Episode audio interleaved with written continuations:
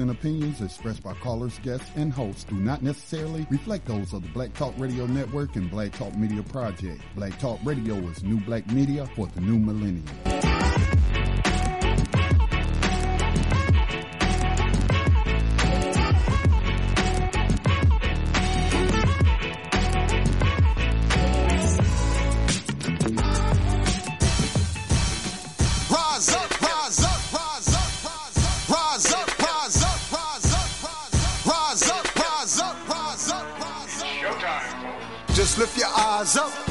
future wise, rise up, see the signs of the times. If it's time, rise up, rise up. When death and hell dwell among all God's people, when those we chose and trusted have become completely corrupted and inherently evil, when the feast that feeds you Stars our father's children. When snuff, porn, and pedo forms begin to get top billing, rise up. When famine claims millions, when justice gives blind eyes to billions, when the Lord's anger is no longer feared, if his protection is gone and your enemies are near, if you've seen the sea spill over and the mountains shake, break, and fall, if the moon ever turns blood red and you can't see the sun at all, rise up. No matter if the prize is high in the sky radio on the Black Talk Radio Network, a program that seeks to educate, inform, and agitate on the issue of 21st century legalized slavery, hosted by social activist and spoken word poet Max Parthas and Black Talk Media Project founder Scotty Reed. On this program, we discuss recent news on legalized 21st century slavery and human trafficking as it is practiced through the 13th Amendment of the U.S. Constitution, along with projects and people who help combat it. Today is the August 29, 2018 live broadcast of New Abolitionist Radio, and we are nine days deep into the international prison strike to end modern day slavery. We got a special broadcast planned for you today a discussion between prison and slavery abolitionists, a much needed conversation among the frontline warriors and elders trying to get on the same page so we can win this fight together. What is prison abolition? What is slavery abolition? What's the difference? It's on tonight's menu of knowledge and understanding. Be sure to tell a friend to tune into this must hear broadcast. Our guests in this discussion will be prison abolitionist Michael Vinson and Mama Condi. Michael Vinson is a former pretrial detainee and member of the Central Ohio IWOC.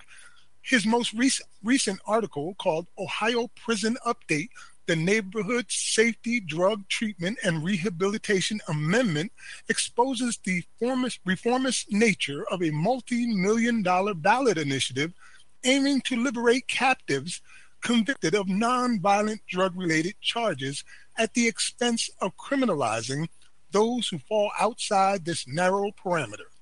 Mama Condi is a Wichita citizen, a Pan Africanist, Congress of Azania member and all African People's Revolutionary Party member and a conscious citizen of the Provisional Government Republic of New Africa.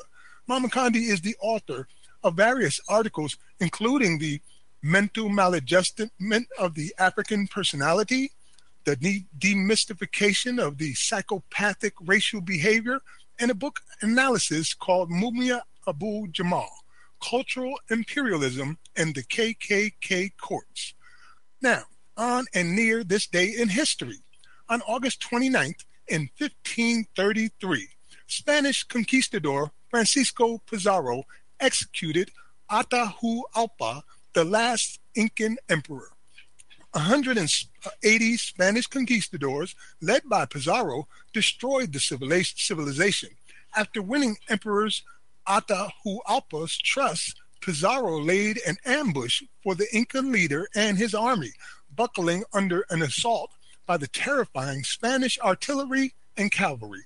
Thousands of Incans were slaughtered. Pizarro imprisoned Atahualpa, uh, exacted a room full of gold as ransom for his life, and then treacherously executed him. Also on August 29, 2005, Hurricane Katrina slammed into the Gulf Coast. In addition to bringing devastation to the New Orleans area, the hurricane lasted. The hurricane caused damage along the coast of Mississippi and Alabama, as well as other parts of Louisiana. At least five policemen were convicted for racially targeting and murdering black residents during the aftermath in the Danziger Bridge shootings. Lastly, on August 28th, in 1963, Martin Luther King Jr. gave his I Have a Dream speech at the Lincoln Memorial. In direct action news, the Right to Vote campaign needs your support. It's a nationwide campaign being initiated by people currently confined in the United States. The campaign grew out of the August 21st national prison strike demands, specifically point number 10, the voting rights of all confined citizens serving prison sentences pretrial detainees and so called ex felons must be counted. Representation is demanded.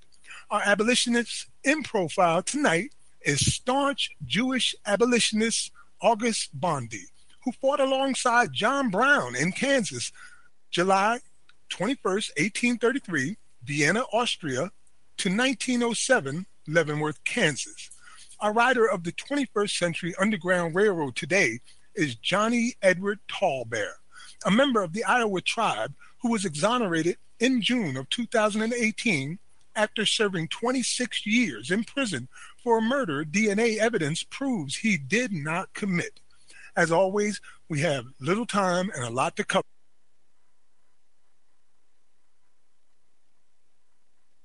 So you can see the information in real time as we talk about the issues. Also, remember, to support our efforts by joining us as a member at the community.blacktalkradionetwork.com. We need your help and support to continue. You'll find the links for today's program on our abolitionist planning page, which is available to BTR community members.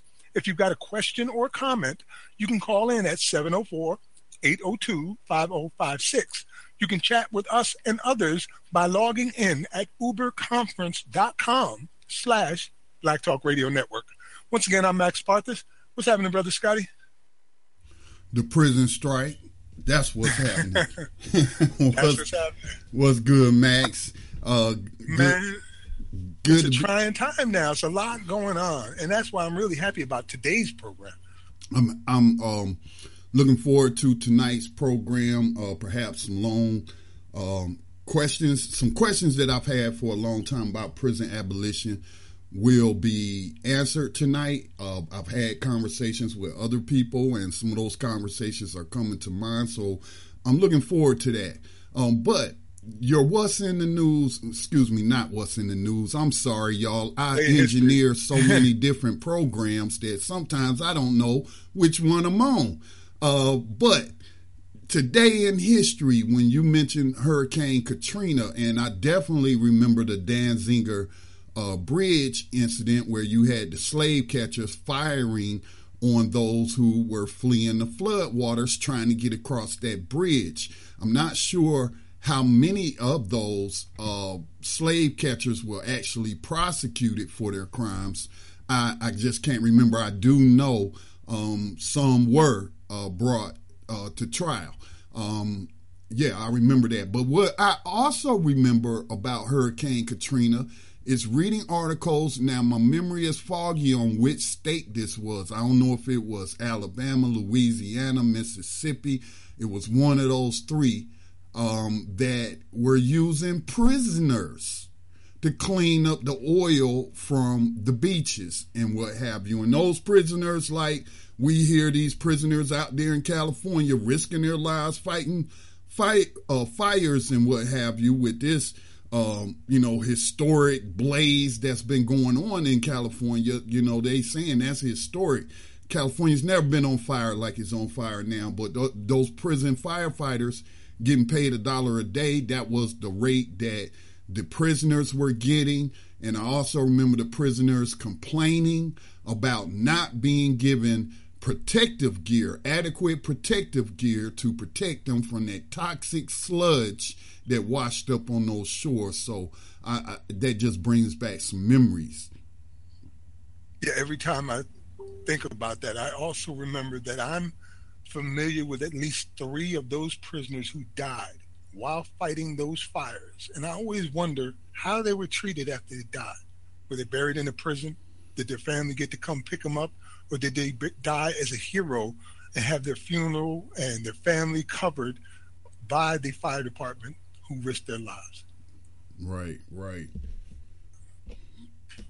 I mean, you know, you're getting a dollar a day to fight fires and you die doing it, at least bury the uh, person with uh, honors, you know, and take care of the damn expenses.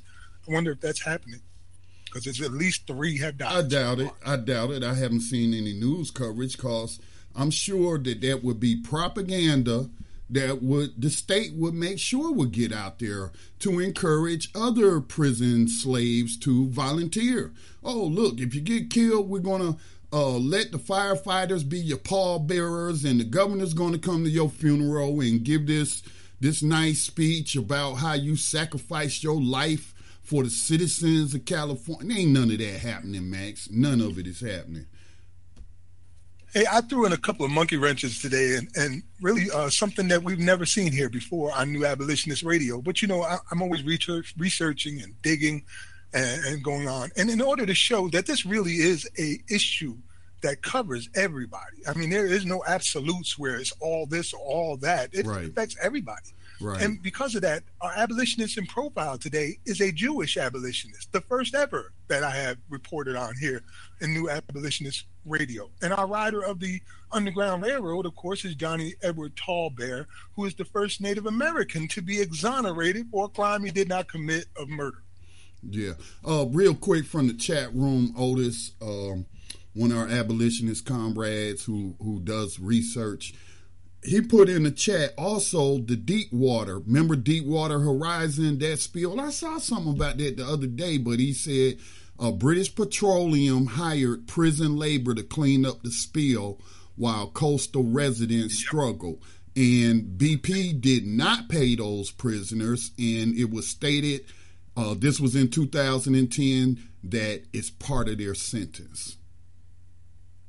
Yeah, there was a lot of horror stories that came out of Katrina. Not only did so many people get permanently displaced, but also there were reports of not just this killing by these police who shot and murdered two people but because of the color of their skin, but also militias who were literally out hunting people right. and killing them. They'll never know how many people died. Even the cemeteries were washed away or uh, it's just so many different horror stories. Like the one I heard about this little girl who was supposed to be seven years old, and her and her mother was out trying to get some bread from a store, and she was shot by these white militias who called her looting. I remember so, those stories as well. And don't forget Ray Nagin and the corruption that was going on with all of that. They were again right. making money off of tragedy. Right, right. So yeah, man, that's that's uh, one thing. And you know, one of the other things that I want to get out of the way in the early start of the program before we bring in our guests uh, is there's a lot of people out there nowadays taking abolitionist names in vain. And what I'm talking about is like you've heard about Nicki Minaj and uh, Kanye West. You know, Nicki Minaj just announced that she's the new Harriet Tubman. like, oh my God, yeah, really? What, what, where's she leading her people to? Debauchery, huh? Yeah, man, it's, just shameful. You know yeah. what I mean? And it shows it's that disrespectful. people are historically illiterate. It's disrespectful. It's very disrespectful. Of the highest order, man. Of the highest order. I mean, that's just as disrespectful as the United uh, or the Federal Reserve putting her image on a on a twenty dollar bill. That's that's re- disrespectful as well. So, but yes. also, Max, I do want to say something real, get it out the way about the prison strike. I have days to where, of course, I'm, I'm very happy. Um, we've seen coverage like we've seen, never seen before in terms of any time there was a strike. We know this isn't the first one. Uh, this is the second uh, nationwide strike that I know of, but there have also been individual strikes that have occurred, like in Alabama, led by Free Alabama Movement. I remember the Georgia prisoners were striking as well. Um, but never did they ever attract the type of media coverage that we are seeing now. So I'm, I'm elated by that. You know, Al Jazeera did a nice piece, brought on um, um, a prison slave, and I'm not being disrespectful. That's what the Constitution says they practice in slavery. So, you know, I might as well use the proper terminology, and that's what Swift Justice tells people himself. I'm a slave. I'm a slave of, of the state of Alabama. Um, so Al Jazeera did a good job. Um, uh, what is it? British Broadcasting Corporation out of the UK, The Guardian out of the UK. Uh, the news has even reached uh, occupied Palestine with Palestinian prisoners, prisoners expressing their solidarity. Canada as well. Um, even some mainstream here in the United States that I thought would, you know, just keep covering it up, covering up this fact. And so we've seen NBC News uh, do some coverage and a couple of USA Today. But then on the other side, the flip side of that, which I did a video documenting how these major publications targeting black people are ignoring the strike. Black journalists, even those who got kicked off of mainstream platforms and are now using new media, like, you know, using YouTube to launch their own channels and what have, they're ignoring it as well. I'm like, how, you know, do you not know the role of black journalists? We think of uh, um, Frederick Douglass as strictly an abolitionist, but he was a journalist as well, as he was the editor and a writer for a newspaper. And just how black media, uh, we don't have terrestrial radio like we used to have, you know, on uh, independently in the black community that's been disappearing since the 1996 Telecommunication Act. But they played a big role in the civil rights movement, black power movement. You know, I read stories where Dr. King would, you know, uh, have an event planned, and he it would be nothing for him to drop in at the local radio station and speak directly to the people. Um, we also had you know, I, I, pulled some covers of Ebony magazine, how they was covering the civil rights movement and what have you. And while we don't have many black owned publications because, you know, um, some of us we build up our, our media offerings and then we set, we cash in and sell it like BET did with Viacom and what have you, but they're still targeting black people. They're employing black writers and I'm like, how in the heck are you ignoring the largest movement for human rights, the largest movement to abolish slavery in, in this modern period, during our lifetime, possibly, you know? Because I, I was born in 66, the year of the Panther. But, you know, uh, I don't remember much from back then, but I have, you know, through the internet, being able to research. And that, Max, that still disappoints me to no end that the black outlets are pretty much blacking out. It's not our story totally, but we are the number one victims of modern slavery and human trafficking, and you would think that these outlets would would be reporting, but they're not. You know, I expected this thing to start expanding more and more, and as I uh, discussed with you on BTR News a few days ago, we may have to do this a few more times, you know, to finally break through. And you and I have been working at this just here on New Abolitionist Radio for going in seven years. So we're talking about as possibly a decade of effort to finally get this thing to where we want it. Um, so with that being said, I've always been very concerned about the narrative that is being pushed, you know, because different people will push different narratives for their own agendas. And I've been able to identify at least four different narratives. Maybe you or callers, or I guess, may know more. But the first one would be prison abolition. The second one would be criminal justice reform. The third one would be 13th Amendment constitutional slavery. And the fourth one would be prison slavery. So those are the four that I have been able to identify, which is one of the reasons why I'm really concerned about it. Like if you got four different narratives, that means you got four different uh, number one goals, and it's really confusing. So we need to get on the same page. And if we can't get on the same page, we just need to take things over. you know, I'm I'm just saying. You know what I mean? Because there's a lot of lies riding on the line. Yeah. And the three that I mentioned outside of 13th Amendment slavery, prison slavery does indicate a crime against humanity, but limited limits it to prisons criminal justice reform doesn't recognize any crimes happening at all.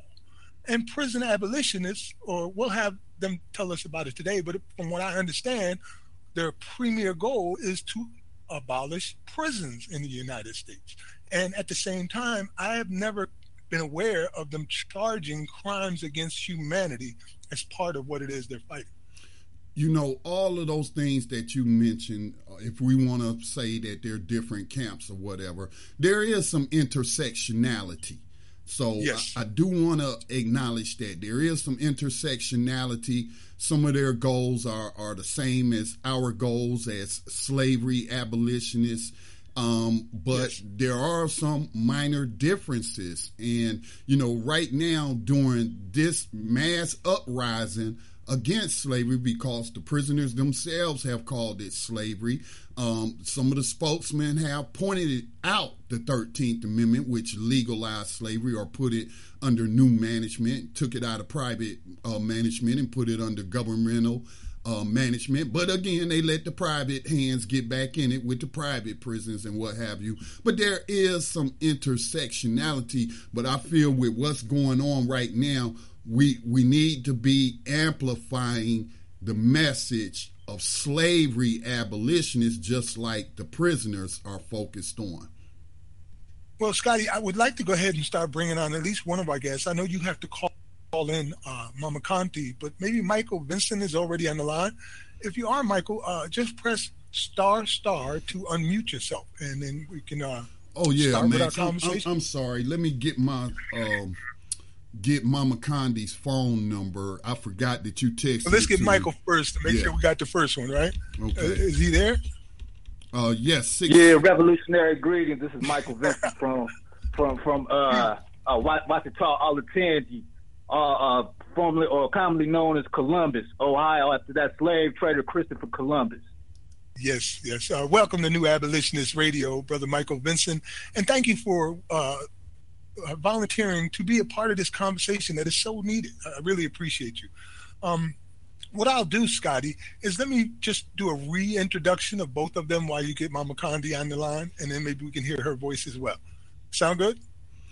uh, probably yes, It, it, it's just taking me a while right. to load up Facebook, man. You know how Facebook do. So I apologize again. I told you I was having those technical issues, and it just threw me out of whack. But I'm working on pulling up her number now. So okay, I got it right here, and let me um, get to the board and call her. Go go ahead, Max. All right, today our guest is Michael Vincent. He's a former pretrial detainee and a member of the Central Ohio IWOC. His most recent article called Ohio, Ohio Prison Update The Neighborhood Safety, Drug, Treatment, and Rehabilitation Amendment. It exposes the reformist nature of multi million dollar ballot initiatives aiming to liberate captives convicted of nonviolent drug related charges at the expense of criminalizing those who fall outside this narrow parameter. And of course, Scotty Reed is reaching out to Mama Condi, and she is a Wichita citizen, a Pan Africanist, a Congress of Azania member, and an All Africans People Revolutionary Party member, and a conscious citizen of the Provisional Government Republic of New Africa. Mama Condi is the author of various articles, including The Mental Maladjustment of the African Personality, demystification of the psychotic or uh, psychopathic racial behavior in a book analysis called Mumia Abu Jamal Cultural Imperialism and the KKK Courts. So, um, welcome to New Abolitionist Radio, Michael. Uh, if there's anything that you would like to add about uh, who you are or uh, point out, feel free. Oh, okay. Yeah. Um, you know, I got uh, some family members that's incarcerated too here in Ohio. Um, I'm not gonna say their names and everything, but you know they got babies out here, um, and um, you know I'm not just uh, you know uh, fighting um, because I, I feel like prison abolition is a political approach in order to uh, challenge power relationships uh, in society, but also doing this because I got a personal stake in this too. You know what I mean? And yes. uh, another thing I, I, I want to say is just, uh, you know, like with the nationwide prison strike, and, and there's a lot of attention on it. Uh, we got some really uh, interesting demands. Um, you know, there's some demands that was drafted on the national level, but there was also some demands drafted on the state level here in Ohio back in 2016. Those demands still haven't been fulfilled, so I'm going to be speaking on those. But I'm also going to add my demand too, which I, I think should be a universal demand amongst all freedom fighters, and, and, that demand to be for the release of all political prisoners and prisoners of war. Well, I'm in agreement with you on that. With, with, with us, we want to see at least 1.5 million people released from state and federal prisons. And we'd also like to see close to 8 million people who no longer are part of the jail industrial complex. Because, you know, 12 million people a year go through the jails alone. And most of them are in there because they can't afford the bail, which is a violation of the constitutional amendments to protect you from that. I believe that's the Eighth Amendment that uh, guarantees you a right of protection from excessive fees, bails, and fines. And that's just a huge problem. So we're talking about collectively, uh, we like to see like 10 million people gain their freedom and um, that's not counting the people who will no longer enter into these systems, which you know could go up in the tens of millions. Uh, Max, we do have our other guest on, on the line, and if she will accept awesome. my apologies for uh, getting her in late. Uh, we're just uh, get, getting started with the conversation, but Max, if you want to introduce her or allow her to introduce herself. Peace, uh, Mama Condi, and welcome to New Abolitionist Radio. we read a short uh, blurb from your bio, being a Wichita citizen, Pan Africanist Congress of Zania member, All Africans People Republican Party member, conscious citizen of the provisional government of the Republic of New Africa, and the books and articles that you have uh, read. Uh, once again, I'd like to say welcome to the program, and if there's anything you'd like to add to uh, what I just mes- mentioned, feel free. I thank you very, very much. I thank y'all for figuring out the technology for me. Um, I'd like to let your listeners know I am affectionately known as Mama Condi. I'm blind, and in spite of that, I'm still in this fight. Mm-hmm. And writing books, man, that's it is uh, just so inspirational. We appreciate you being here one of the things that I want to start with is just to be clear, um, because this is how how we uh, started this conversation. Both you and uh, Brother Michael are consider yourself prison abolitionists. Is that correct? Among other things, prison abolitionists. Yeah, Michael does. Uh, I, I'll go along with that, I guess. all right, all right. Well, we're asking that because you know there's four different narratives right now that are in play during the prison strike and their fight to end modern day slavery. And we named the four different uh, narratives earlier. That would be, of course, prison abolition. Then you have uh, criminal justice reform, and then you have 13th Amendment constitutional slavery, and then you also have prison slavery. So those are the four narratives, and we're kind of trying to just bring this thing together because we, we really have a lot in common. I mean, a lot of the same things we all want, but I'm not so sure that the ultimate goals are all the same. And when it comes to things like prison reform, people who are uh, criminal justice reformists don't see what is occurring as a crime against humanity where people should be held responsible. Instead, they see it as a mistake over time and errors in judgment that can be corrected over time. So, um, would you like to add anything to that? Um, I, I guess for me, then there would be a fifth choice, and that is a systemic override to just a systemic override. Uh, yes, to just um, okay. um, get rid of the entire system of which the prison industrial complex is merely a faction of the infrastructure. So I think that um, in order to be successful it's like thinking that the issues are segregative, and if we just uh, fix, reform, ameliorate, uh, get rid of one part of that segregative piece, then it'll be okay. And you can't do that it has never worked. It will never work. So it's a, a systemic problem. The whole thing has got to be gotten rid of. And, and are you talking about a revolution to overthrow the U.S. government and dismantle? What I call it a corporation because it incorporated in 1871, I believe. But are, are you know you can speak plainly here uh, on there's no censorship here. Uh, we consider ourselves revolutionaries, and I have um, actually used to produce a radio program a few years ago with some of your Black Panther comrades, and one of the terms that they said to me that make a lot of sense is pending revolution. We want to do these things pending a revolution where we can get rid of the uh, corrupt system known as USA Inc., as I call it? Well, I think we all have a role to play, and I know there are some avenging angels who will be doing that. The work that I do is of guardian angelship, and I'm working on building our own sovereign nation.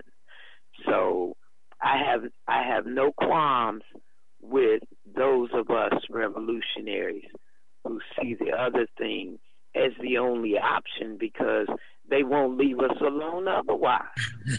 what do you do? What do you what do you do with with a wicked, evil, systemic parasite that just won't stop? It, it would be different if it would stop, but it's not going to stop. So the only option we have is to stop it. So there are those of us who do that work, and then there are those of us who are building our own sovereign nation so that we will have uh, somewhere else to be a citizen when we stop the illusion of citizenship. Well, uh, Mama Condi, uh, I appreciate that. I, I, certainly do, and your understanding. I'd like to give an opportunity to uh, Brother Michael to uh, participate in this portion of the conversation as well. And then I'd like to ask a couple of questions, and I'm sure Scotty has some as well. So, Brother Michael? Yeah, for sure. Yes, would you like to uh, add something to this part of the conversation? Well, or, uh, yeah, as as uh, Mama Condi uh, mentioned um, about you know the need to define some roles and, and uh, work on community building. I, I, feel like that's an important project, whether you consider yourself to be a 13th slavery uh, abolitionist or a prison slavery abolitionist or a prison a criminal justice reformist or a prison abolitionist or somebody who just wants to destroy the entire pie, right? Because uh, the, the, there's two uh, dynamics at play. You know, one is, is, destroying it, and then the other one is building um, a, a, world uh, where we, um, you know, have people who could participate in decisions that affect their daily lives. You know, building a world where uh, people have equal access to the social and material resources that they need to live a flourishing life and, and build a world where uh, you know future generations have access to those things. You know, because we, we also have to factor uh, uh climate collapse. You know, the the the, the collapse of, of ecosystems into our analysis um, of this. So yeah, that's uh, one thing I wanted to mention. And then another thing um, before I forget, uh, one of the uh, the speakers, it, I think it's Brother Scotty, was mentioning something about pretrial uh, detention, and you know that, that that's real important for us um, as, as prison abolitionists to address. Um, I know you all have had some debates or some some misunderstandings with people who don't understand what the exception clause is all about, but there's another exception that a lot of people don't know about. It's called uh, the housekeeping exception, right? And so, like, you don't even have to be convicted of a crime in order to have your labor force. You know what I'm saying? If if you you sitting up in jail because you can't afford bail, um, they could force you to keep your cage clean. You know what I mean? And so that's a big problem, and we also uh, need to address that. But then uh, the final thing that I would I would like to talk about before I pass the mic over to y'all is that um, I, I think it's important to to highlight the differences between these five different approaches. You know, with the two types of slavery and the, the criminal justice reform and the prison abolition and, and destroying the whole pie. Uh, that's all good. Like sometimes that's really needed, especially when these different movement movements step on each other's toes. But I feel like the focal point should be to uh, highlight not what makes us different, but what makes us similar. We don't do a whole lot of that. So with that said, I'm gonna go ahead and pass the mic. Um, Appreciate Max. that, brother Michael. Max, Scotty, go ahead. Yeah, if I may respond, um, we've had this platform for a number of years, New Abolitionist Radio. We we specifically identify ourselves as slavery abolitionists, and that and most of the people in the world seem to believe that slavery has been abolished. That after the Civil War, old uh-huh. good old Lincoln uh, and the people of Congress passed the 13th Amendment and slavery's been abolished. That's been the narrative through the education system, through the entertainment system, through the news media, through all of their different avenues of communicating messages to the masses. And that's a flat out lie. How you cannot abolish something and carve out an exception, you know, that throws people right back into that what you claim that you abolished. So that's been our whole goal is to bring awareness that the United States has not abolished slavery. And I think um, in the past six seasons that we've been on air that we have accomplished that goal. We've even had Venezuela point to the 13th Amendment in a, a United Nations peer review with the United States and told them, y'all still practicing slavery. Look at the 13th Amendment. Um, we've had solidarity expressed, well, to me personally about it, uh, from from revolutionaries that are in Cuba right now. Um, I'm trying to think of it some other people who have brought it up on, on the world stage. I'm talking about nation states. So that was our goal our, our was public awareness because you know if the public isn't aware of a problem or something is occurring then of course then they can't implement any solutions because you're not even aware of a problem so that is why this platform was was created in 2013 and we named it new abolitionist radio uh, what Michael just said about uh, pre pre detainees, pre detention, um, not being that's something we always cover as well. And I would point out that that is in the ten points that the prisoners themselves have put out in the national prison strike. Um, I uh, recorded myself calling my county jail, and I encourage others to call their county jail and ask them if pre uh, um man I'm choking on my words but if those who are in jail because they can't get out on bail or bail has been denied to them but have yet to be convicted of any crime in an election year are you giving them access to absentee ballots I recorded a call to the local county jail. I was passed around to four different people. Nobody could answer the question. It was like they didn't even know what I was talking about. I had to break it down to them and speak very slowly, like I was explaining something to my six year old grandchild.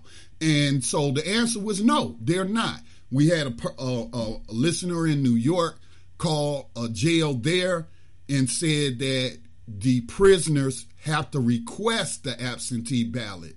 Okay, and and if they don't then you know we're not telling them so they're not even telling these pretrial detainees that's the word the pretrial detainees that if they choose to vote, if they're eligible to vote, that they can still vote while they in that jail. That's a violation of their constitutional rights. And when people talk about voter suppression, we hear like out of Georgia, they're closing all the polling stations in uh, the African American communities. Well, they was able to fight that battle and get those polling stations open, but uh, even Michelle Obama was out there pushing, uh, you know, let's make sure we get out here and vote. But nobody, except for the prisoners themselves in this national strike, have pointed out that voter suppression is happening in the jails with these pretrial de- detainees. So we, we, we do acknowledge them as slaves as well in this system. And, and they're slaves like um, Angela Chan, who is an Asian immigration attorney who penned an article a couple of years ago that the 13th Amendment never abolished slavery, but she said in terms of these refugees slash immigrants, they haven't been convicted of a crime.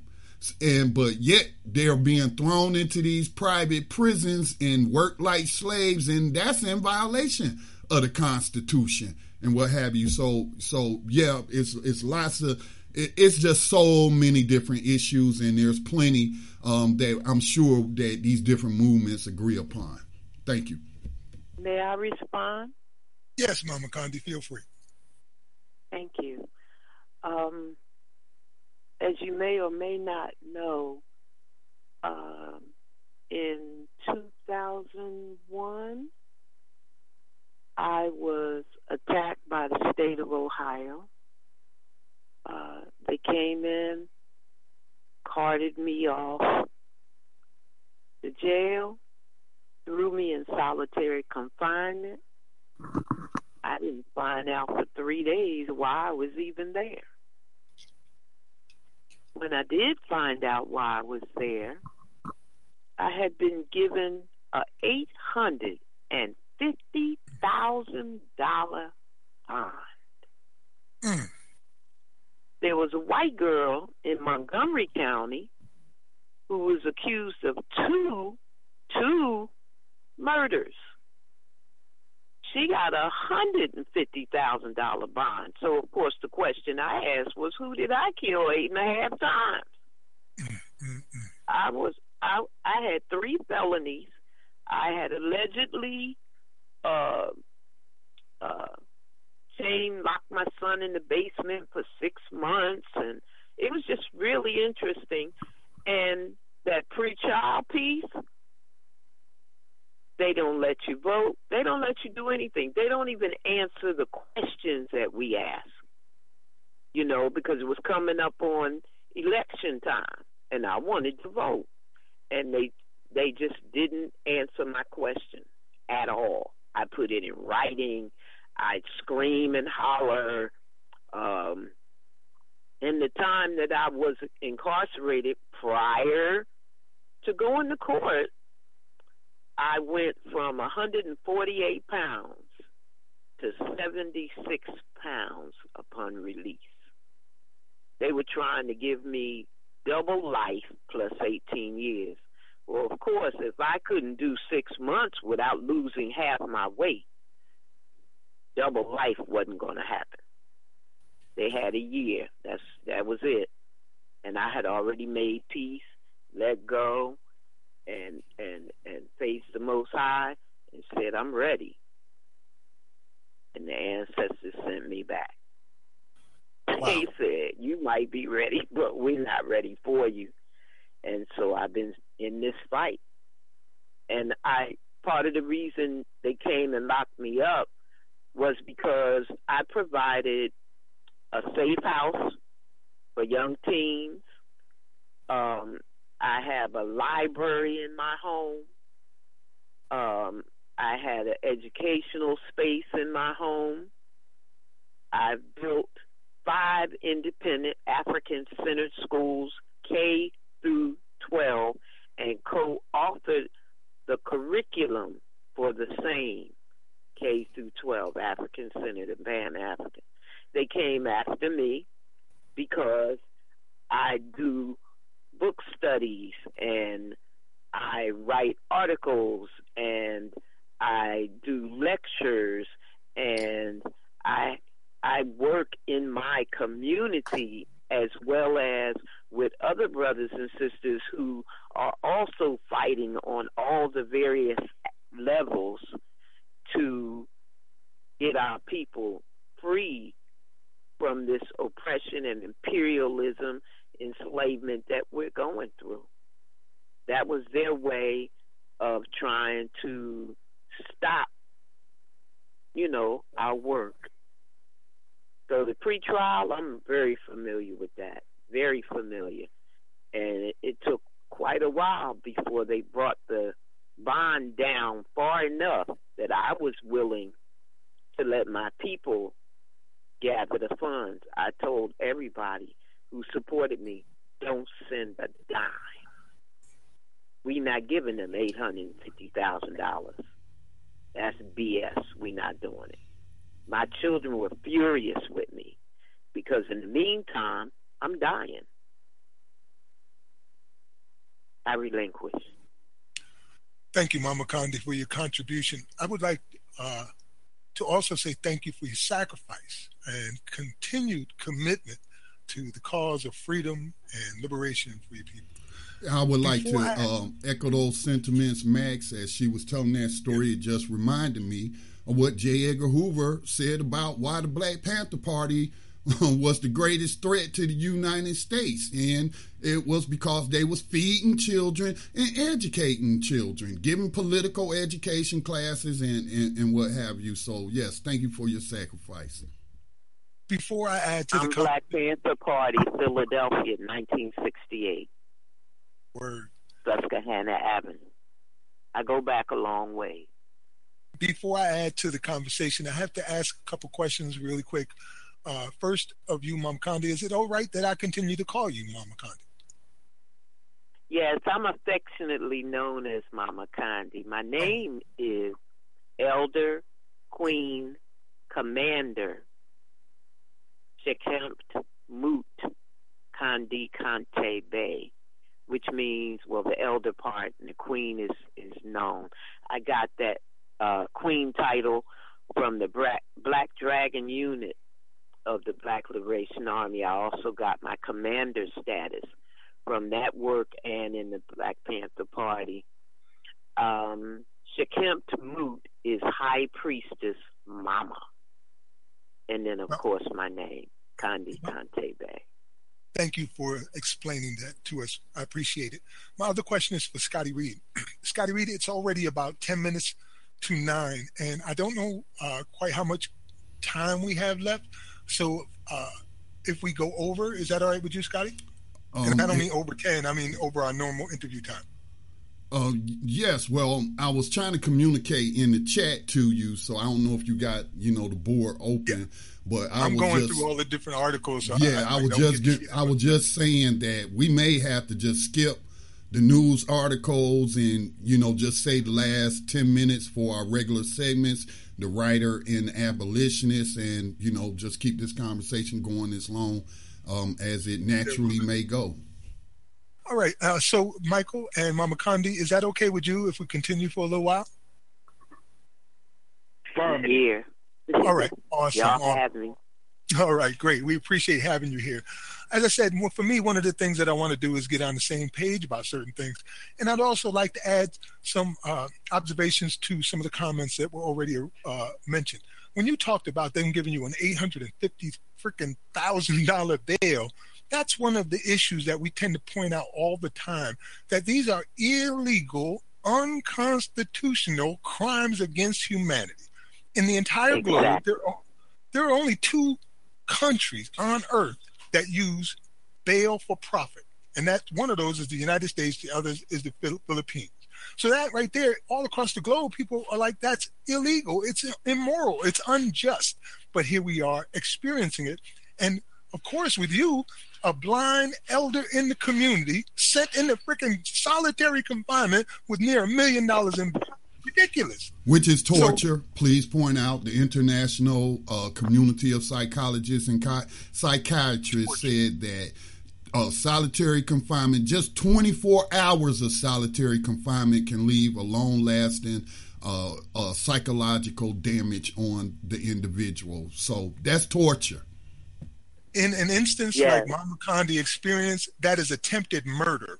That's what it is because uh, exactly. really was risking her life, and she could have died. So that's attempted murder. And when we talked about uh, the jail where people now, uh, the United States government is just skipping the 13th Amendment altogether and getting you before you ever get convicted of anything. They have the uh, immigrant detention centers where the people being housed there are working for a dollar an hour, and they sued the government uh, and it looks like they're going to be successful in proving that the government is using slave labor. And these are people who aren't even citizens. They don't have the rights that we have, and they're not uh, affected by the 13th Amendment's exception clause. And then the people who are citizens, they end up in places like chicken farms, working for free in order to avoid jail time. So again, you haven't been convicted, but you might be working for Coca Cola for nothing or a chicken farm in South Carolina for nothing. This is all an exploitive system of slavery.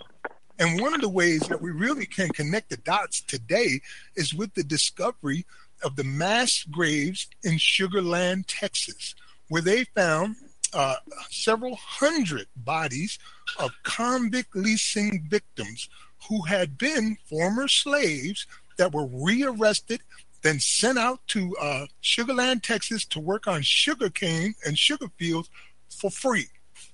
And that was the uh, continuation of slavery as it is allowed through the 13th Amendment of the U.S. Constitution. We're working on a very rough time schedule in regards to slavery abolitionists. And I say that because the only way we really can end the legal slavery is through a convention of states. That process could take as much as a decade. Unfortunately, and maybe fortunately, I'm not quite sure yet, there is a movement that has been going on called the Convention of States, but it's being run by right wing Republicans primarily, and there is nobody uh, of color or really representing the poor, the oppressed within this organization. They need a total of, I mm. believe, 34 states' approval in order to open up the the U.S. Constitution for reinterpretation. They're at 34 right now. They're only two states away from opening up the U.S. Constitution for reinterpretation and only involving people who are right wing Republicans, straight up racists, or just white people in general. There's no um, representation. So for us, Max, it's almost a dangerous time schedule. Max, um, I just have to correct you right quick, lovingly, brother. There are two ways to amend the Constitution. The Constitution Article provides five.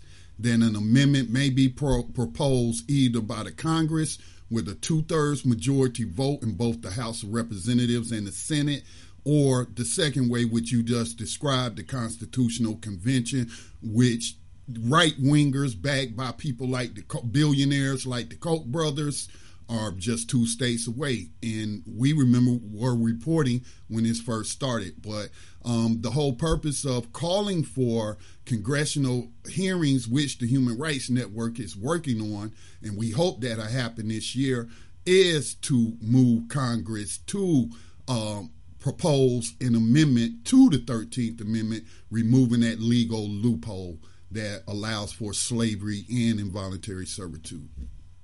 Absolutely, Scotty, and you are right. There are only two ways, and you just named them. And in the individual states are trying to do theirs now, like Colorado, for instance, with Amendment A, to take the exception clause out of their state constitution. I have a couple of questions for both of you, and I'll start with you, Michael.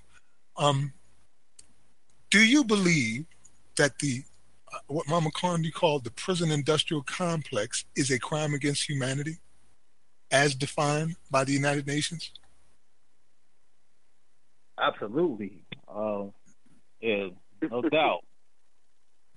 I, am glad that you were pretty clear about that. Mama Condi, would you say the same thing?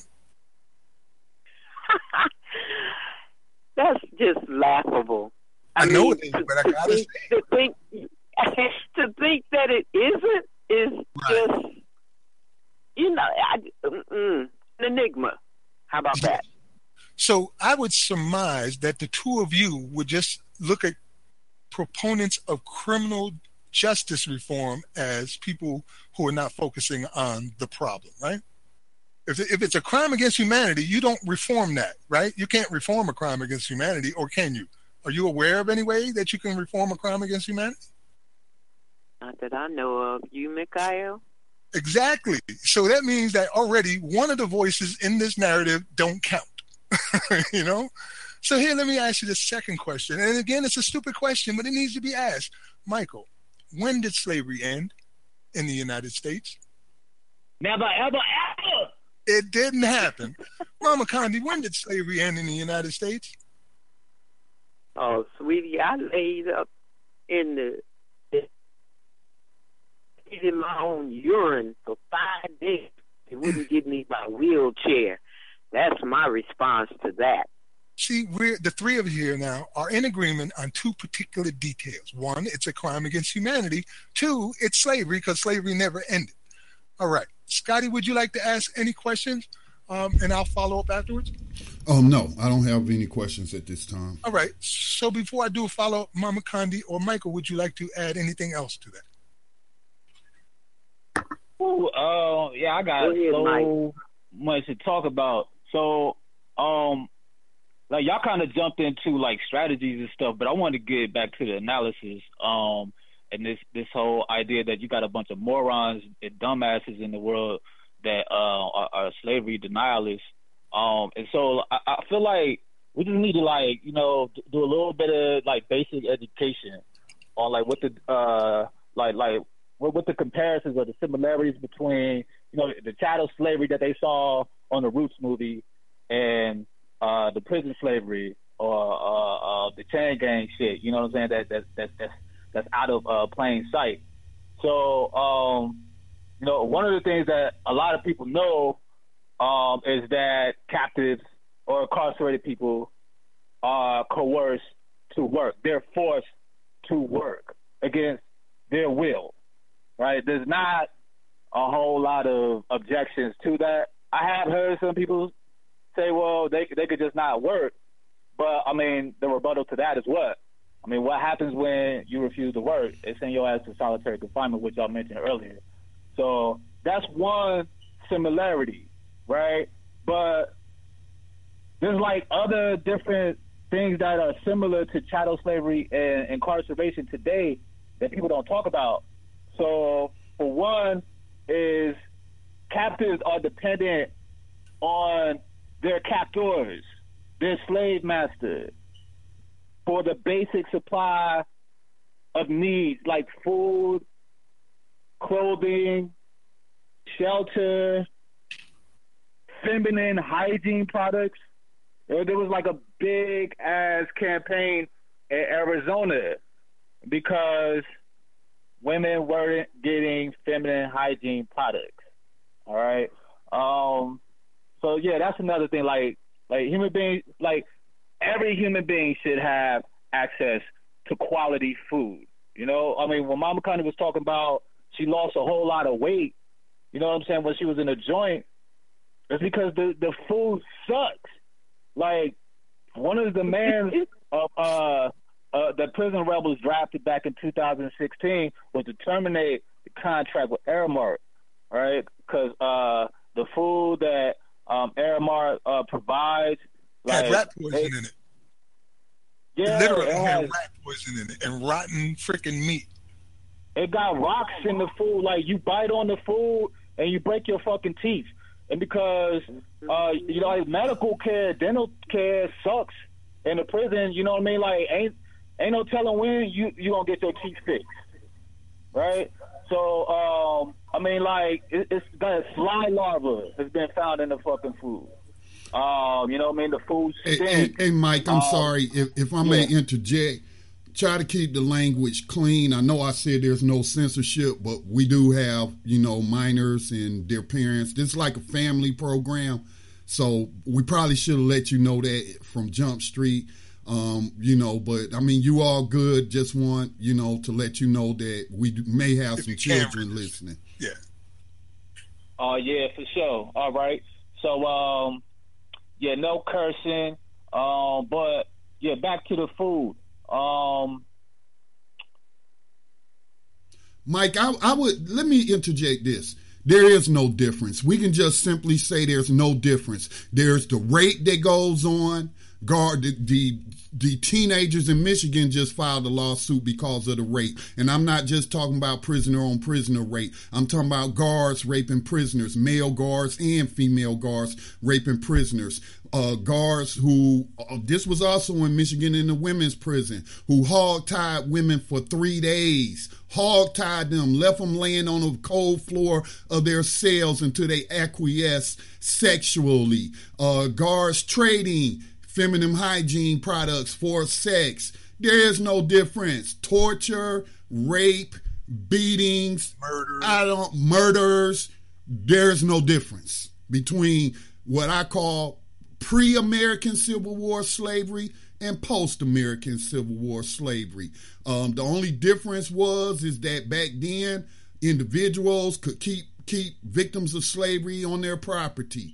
Uh, the Civil War and the 13th Amendment changed that. Now they got to be housed on state property. But we will lease you out, you know, uh, on the chain gangs to go help build the railroad or to go work in the mines. Or But there's no difference, Michael. I think we could sum, agree to sum it up like that for the sake of time. There's no difference. Well, uh, in, in, one sense, I agree with you, but then another sense, I might have to object. Um, and, and the reason is because – um, it, it obviously um, our analysis is not the same because if it was, we would be reaching uh, the same conclusions about what needs to be done. And uh, from my experience, uh, people who um, identify as slavery abolitionists, uh, their, their, analysis has yielded uh, some some some uh, responses that I find to be reactionary. So I'm just gonna give you an example of, of like of like what the, what that looks like. Uh, some people who identify as slavery abolitionists, they uh, supported what was known as the First Step Act. Now, are, are y'all familiar with that? The what? It's called the First Step Act.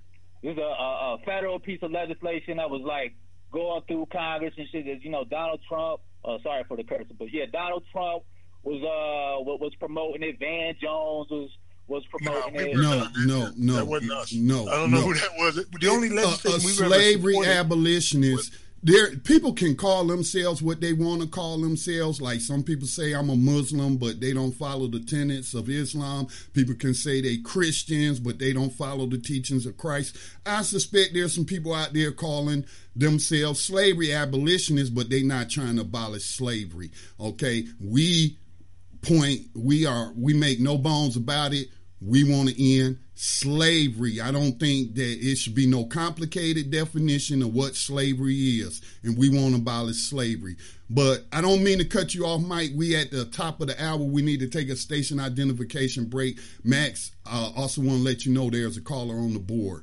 Um, All right. So what we'll do is let's go ahead and take our identification break. When we come back, we'll let Michael finish his thought, and then we'll bring in our caller, and then I want to add something to the conversation. So you're listening to New Abolitionist Radio here on the Black Talk Radio Network, where we're talking about modern day slavery and human trafficking, and we're having a conversation amongst abolitionists. We'll be right back after these messages. You are tuned in to the Black Talk Radio Network. For podcasts and live program scheduling, visit us on the web at blacktalkradionetwork.com.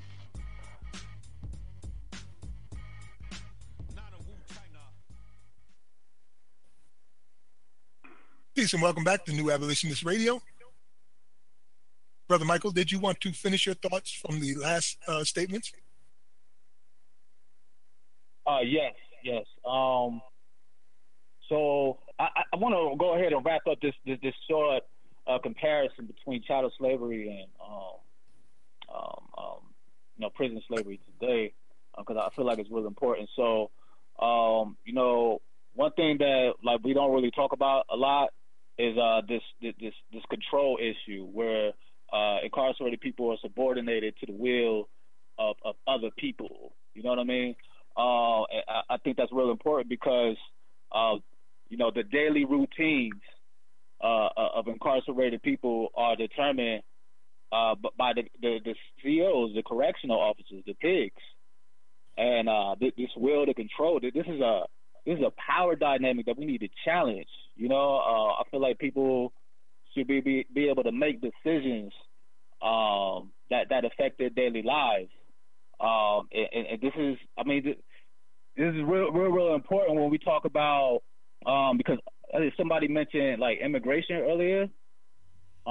refugees, um, and, you know, I call them refugees. Like when, when we talk about that, we, we got to talk about settler colonialism and when we talk about settler colonialism, we got to talk about how uh, Uncle Sam, you know, he's not my uncle, but that, they uncle used in, incarceration as a way to to purge, to eliminate, uh, to contain, genocide, to cage, eliminate, disappear entire groups of people, you know, because they don't conform to settler colonial norms, right? And um, how one of the ways they do this is that they isolate people from the general population, and this is another characteristic that's similar um, um, to to chattel slavery.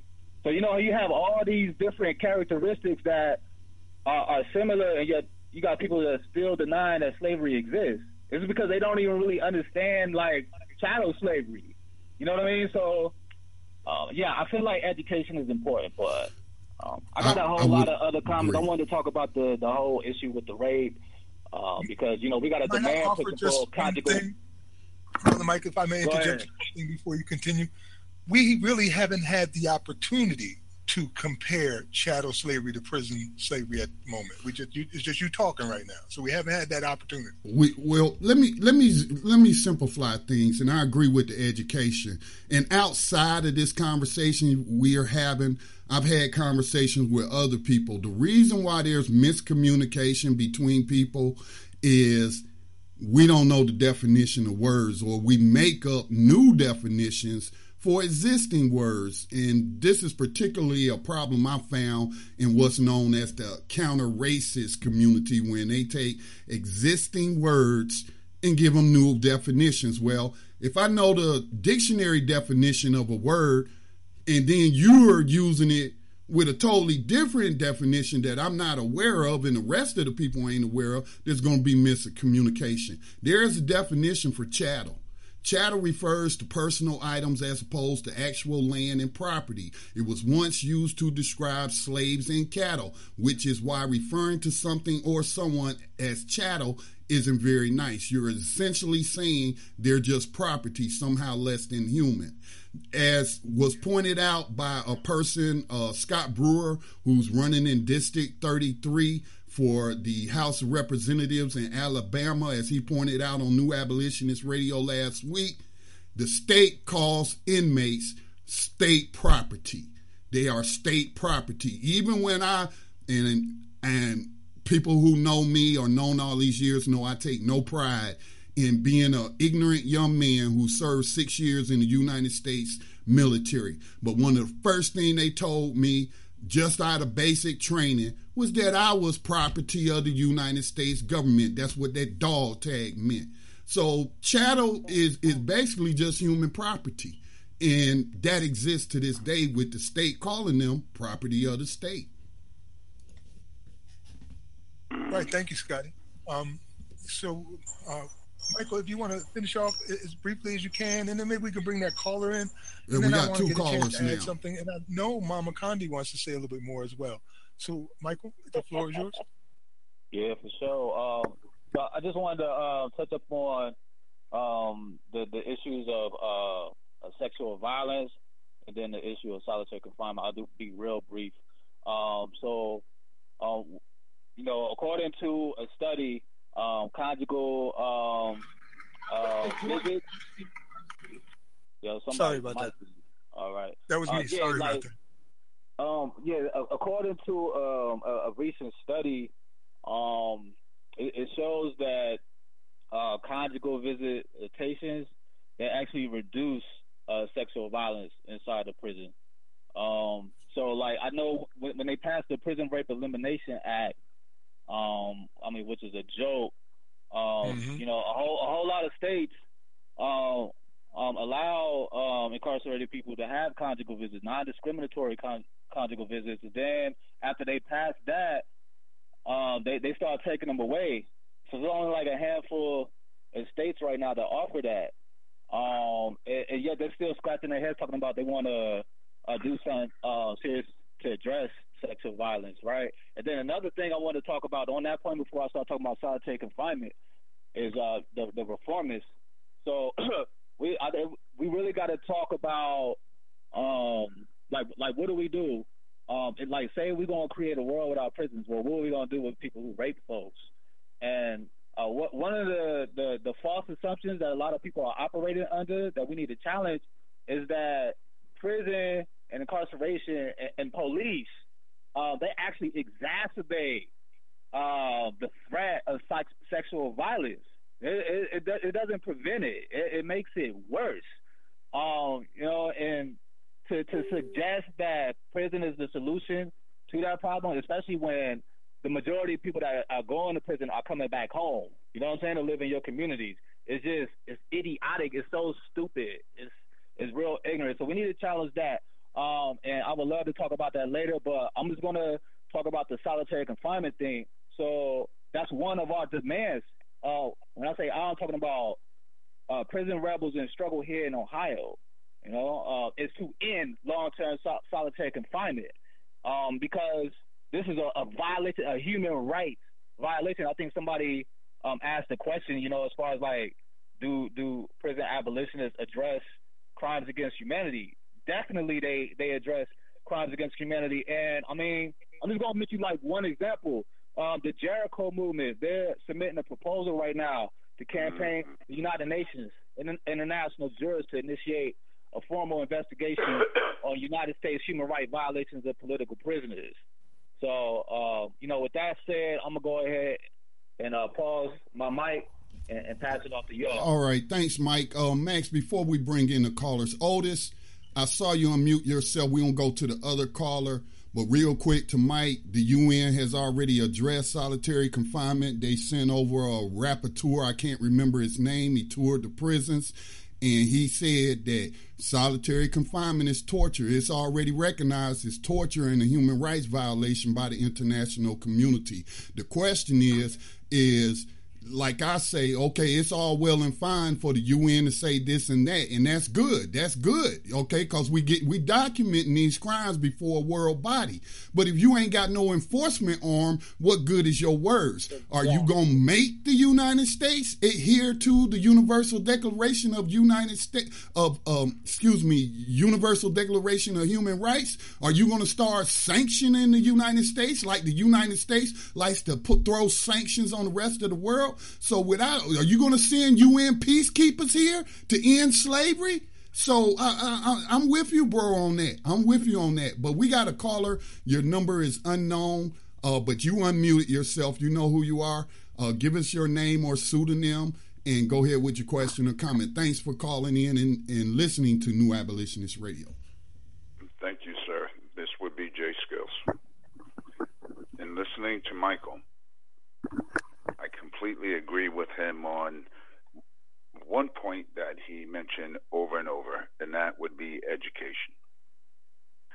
Now, as you know, and Max knows, I've been incarcerated before. Okay, and the education part opposed to worrying about visits, worrying about rec time or anything else. I spent my time in the law library, which is what took me from 25 years of life to two years. The other thing, as far as education is concerned, which goes back to the sister that was on the line, is excuse me.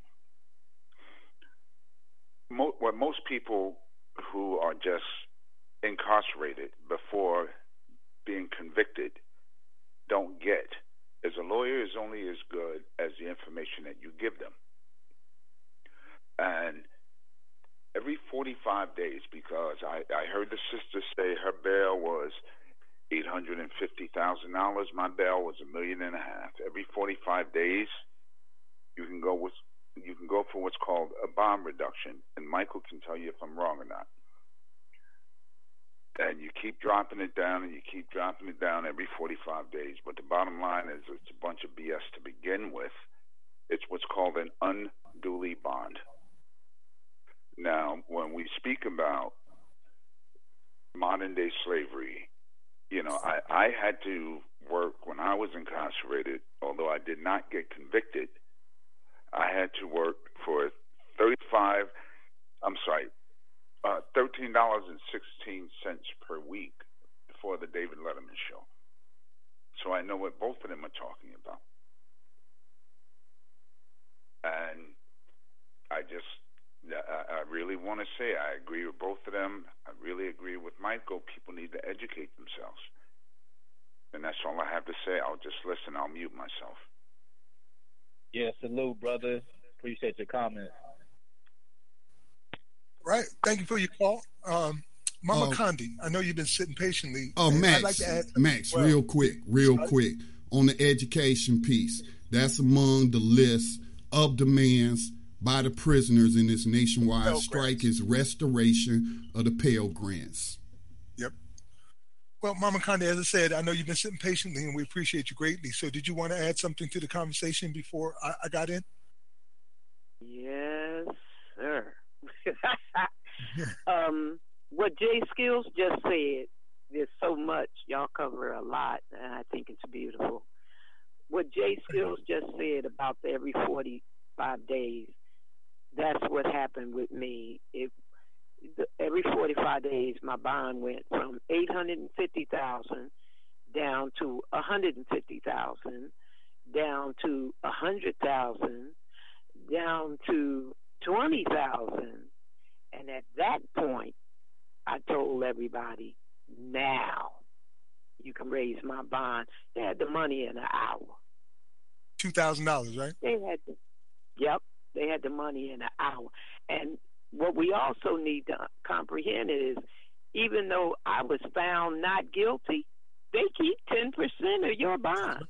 That's that's a racket. They keep it. Not guilty don't mean a damn thing. Not only that, if you're not smart enough to know you need to uh, expunge your record, even though you were found not guilty, you can't get money. a passport. You can't get Section 8 housing. You can't get food stamps. You can't teach children. You can I mean, it's like you were found guilty anyway. It's like you were found guilty because any form you fill out doesn't ask you were you found guilty. They ask, were you arrested? Mm-hmm. This that's why I said this whole thing is systemic. The way it's designed is to attack you from every possible angle. Um, another thing I wanted to share is I became familiar with y'all, Abolish Radio. I, I became familiar with y'all because I was on the executive level of the Millions for Prisoners March. Uh huh. And we were right at the heart uh-huh. of that. Uh-huh. mm-hmm. I well, was right uh, there during that time as well. Mm-hmm. And um, it's also another thing I wanted to say was as a multiply disabled person, female, black, incarcerated, it's like a quadruple whammy because they uh, disabled people are not allowed to work at all we we can't do anything. I was female. That that was an interesting challenge, and uh,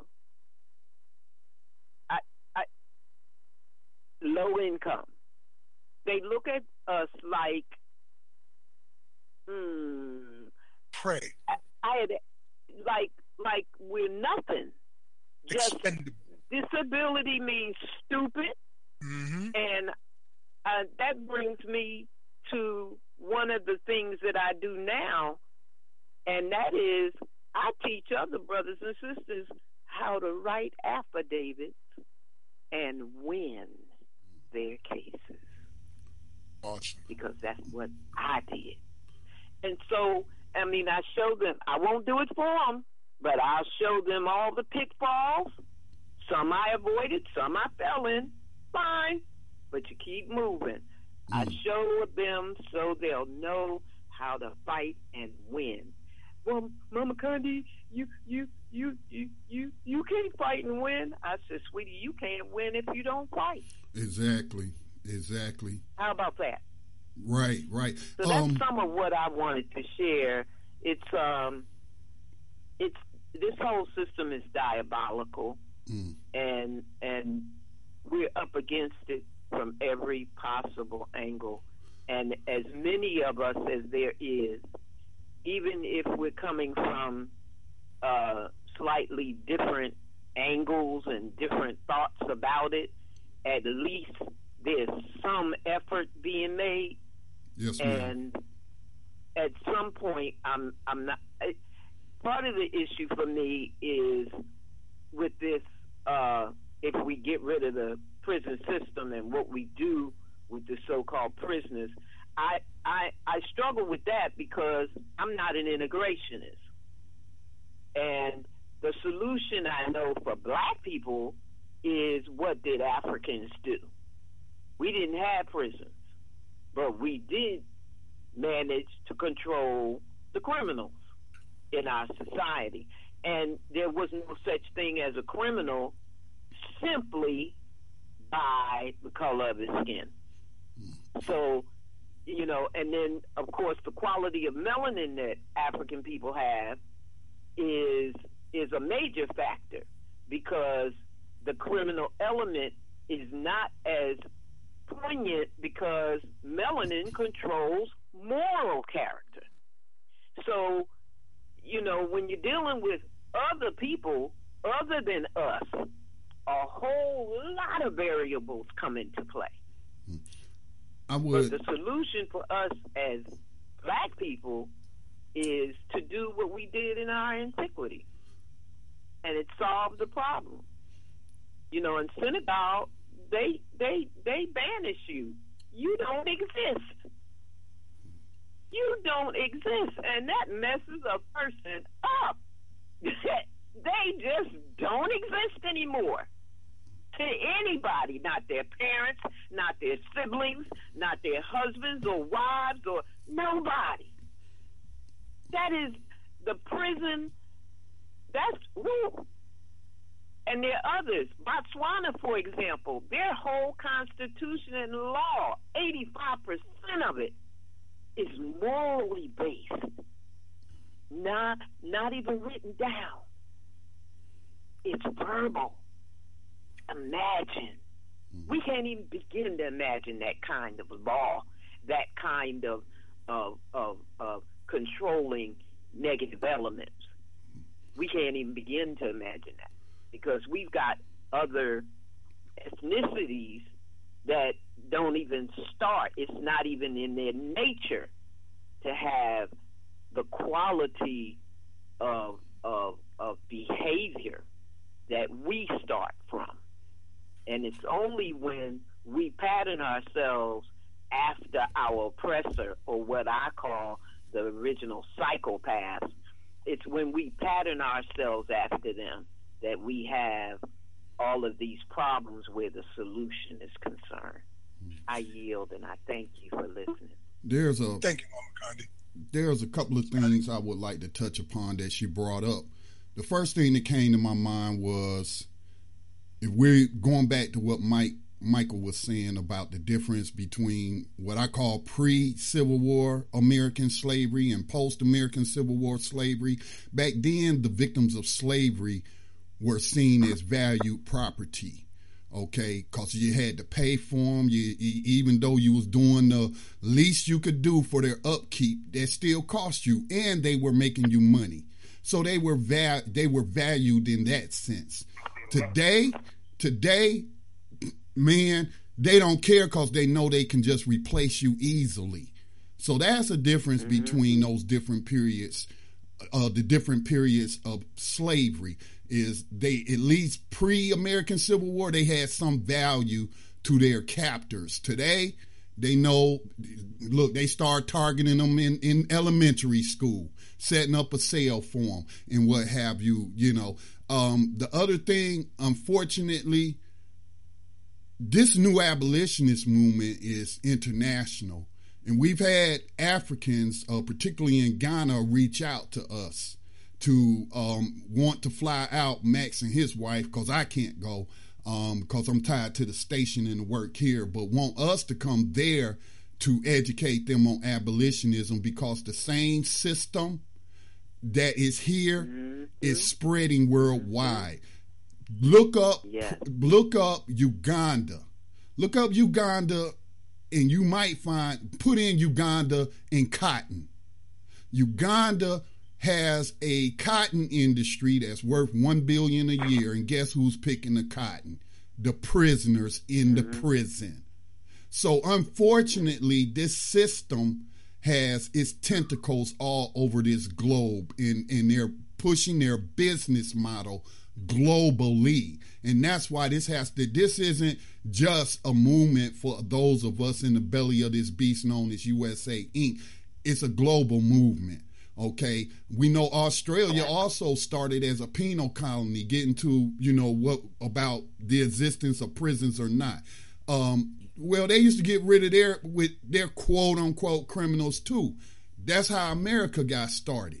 Okay, uh, or the United States or the colonies. They sent them over here as indentured servants, or they sent them to Australia, wiped out the Aboriginal, took his took uh, their land, and that was an entire penal colony. Right now, the Geo Group, a private prison enslaver, the second largest in the world, owns runs all the prisons in Australia right now. And as Max, I just saw Max, you pointed this out today or yesterday on social media. G4S, a UK based, based company, is the largest employer in Africa through prisons. That's the, that's what we look at. And enslavement. It's no different. Yes, yes, it's no different. Now, getting to the, pri- the this is where okay, I don't get prison abolition. Now, I am for tearing down these existing prisons and building rehabilitation centers. Um, you know, often Norway or some of them European countries will come up where they have what looks like college dorms and what have you. There does need to be a system of rehabilitation. And I'm going to say this because it's personal to me. I had an uncle murdered when I was 13 years old by a person who was jealous of him, always coveted his wife. They got into a fist fight. The guy lost. My uncle, who he was riding with, was having car trouble. They working on the car. The dude comes up behind him and shoots him in his back, kills him my my older cousins i was 13 at the time my older cousins they were ranging from age 17 to, to 20 they came and picked me up with a car full of shotguns and we went hunting that dude okay we went hunting him and i and we weren't able to find him so some people might call that vig- vigilantism that's what you used to have in the Wild West, A you know, so-called frontier justice. We are looking for some justice. We wasn't going to let the police get them. We was going to get them. And so that's what I'm saying. You cannot commit crimes against another human being, a heinous crime like murder, like rape, like pedophilia, and yeah, even the Native Americans used to banish them from the tribe. You got to get up out of here. We don't we don't know where you're going, but you got to go. That's just not feasible. that that's just not feasible today. Yeah. It's not feasible. And and so while I agree with the concept of abolishing prisons, these prisons as they are, these slave plantations as they are, for certain people, we have to remove them from the community and give them rehabilitative services, whether they do what they do because of cognitive disabilities. We know our people getting poisoned left and right through the environment, through lead in the paint, in the water, you know. So, so, but we got to rehabilitate these people. The prisons as they are right now are not rehabilitation. So I don't even know why they call them correctional facilities, okay? Because they're not correcting any type of behavior. And and and also we feel like if we abolish slavery, we remove the profit incentive.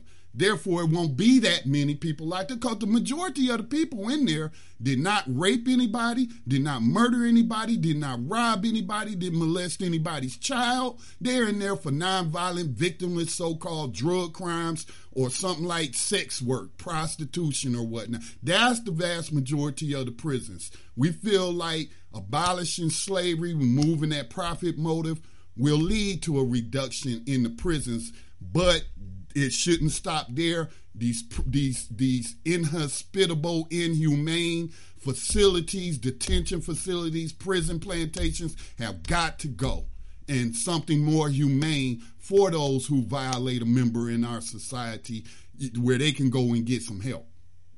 I yield. And the prisons have been privatized, so the new criminal are that 0.01% that owns everything. They they they they need to be incarcerated as well. Oh yes, because ma'am. What they're doing in the world is indeed criminal. Yes, ma'am. Yes, ma'am. Max wrote a um, essay called "The Day Slavery Ended," and it be- it began with a tribunal putting all these slavers and and and these uh, war criminals on trial for their crimes.